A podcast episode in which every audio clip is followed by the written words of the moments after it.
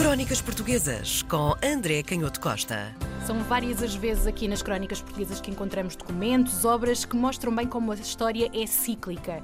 Hoje, então, continuamos no século XVIII, mas vamos falar de um assunto bem atual: o passaporte da saúde.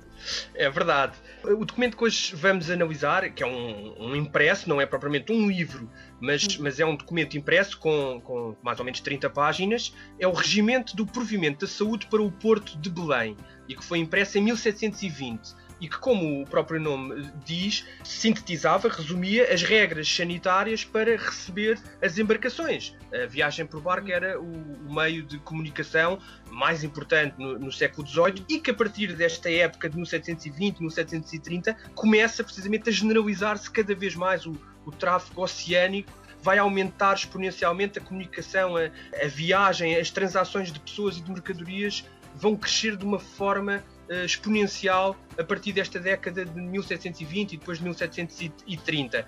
E, portanto, havia que tomar medidas e os barcos, por isso é que desde tempos imemoriais já existia a Torre de Belém, porque aquela zona de Belém era uma zona ainda nessa época fora da cidade e portanto os barcos eram parados, tinham que fundear naquela zona de Belém antes de poderem subir o rio e chegarem então ao centro da cidade de Lisboa. E este regimento dizia o que é que tinha que se fazer para evitar a calamidade ou as calamidades, para lá de todas as regras que o Senado da Câmara de Lisboa já tinha eh, produzido eh, ao longo dos séculos, mas agora tentava fazer-se uma coisa mais sistemática que pudesse responder quer a eventuais epidemias de peste que iam sendo cada vez mais raras, quer a outro tipo de epidemias que poderiam uh, acontecer ou outro tipo de doenças contagiosas, como o, o regimento uhum. diz. E, portanto, havia um conjunto de oficiais responsáveis por repararem os barcos e depois examinarem bem as cartas de saúde, se eram verdadeiras ou viciadas, ou seja, o documento que esses barcos traziam de, de outros pontos de, do globo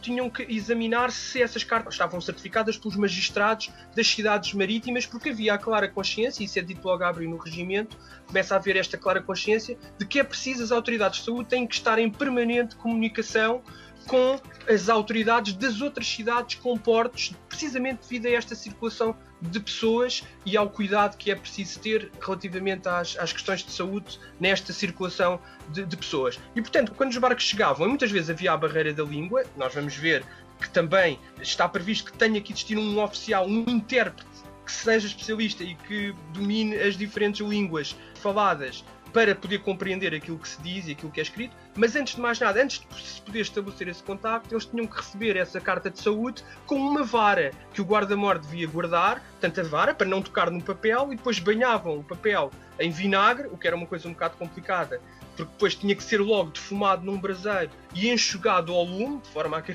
que não se tornasse completamente inutilizado o papel, devia ser uma operação um pouco complicada, e depois então se procediam um, àquilo que eram os, as, as regras de análise deste problema e que passavam por uma série de perguntas. Eles tinham que perguntar como se chamava o capitão, ou a pessoa que ia representar aquela embarcação, que cargo exercitava no barco, qual o nome da embarcação, para que se identificasse bem a sua origem e se aquela embarcação já tinha ou não sido vistoriada, se tinha comunicado ou visitado outros navios durante a sua trajetória no mar, se tinha recolhido fazendas mercadorias, pessoas ou animais, quantas pessoas iam a bordo, quantas tinham morrido na viagem, se traziam os passaportes de saúde, essas pessoas traziam passaportes de saúde que lhes permitissem circular, sobretudo quando vinham de locais onde havia suspeitas de existirem epidemias, quantos enfermos, quantas pessoas doentes existiam e se tinham ou não tumores e em que partes do organismo, e depois então que mercadorias traziam, de onde é que vinham essas mercadorias e se havia algum mal contagioso ou não a bordo. Portanto, era um interrogatório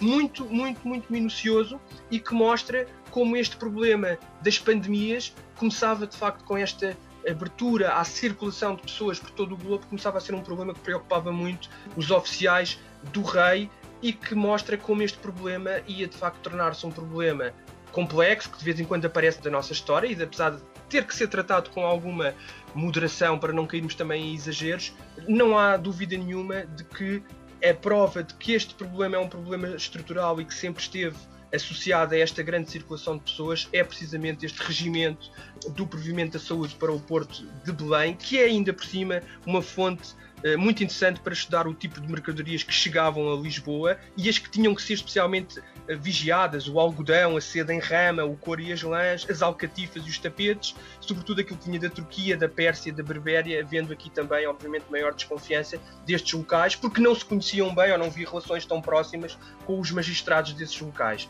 Como vemos, problemas que hoje voltam à nossa atualidade e têm que ser uhum. discutidos com o máximo de cuidado e rigor.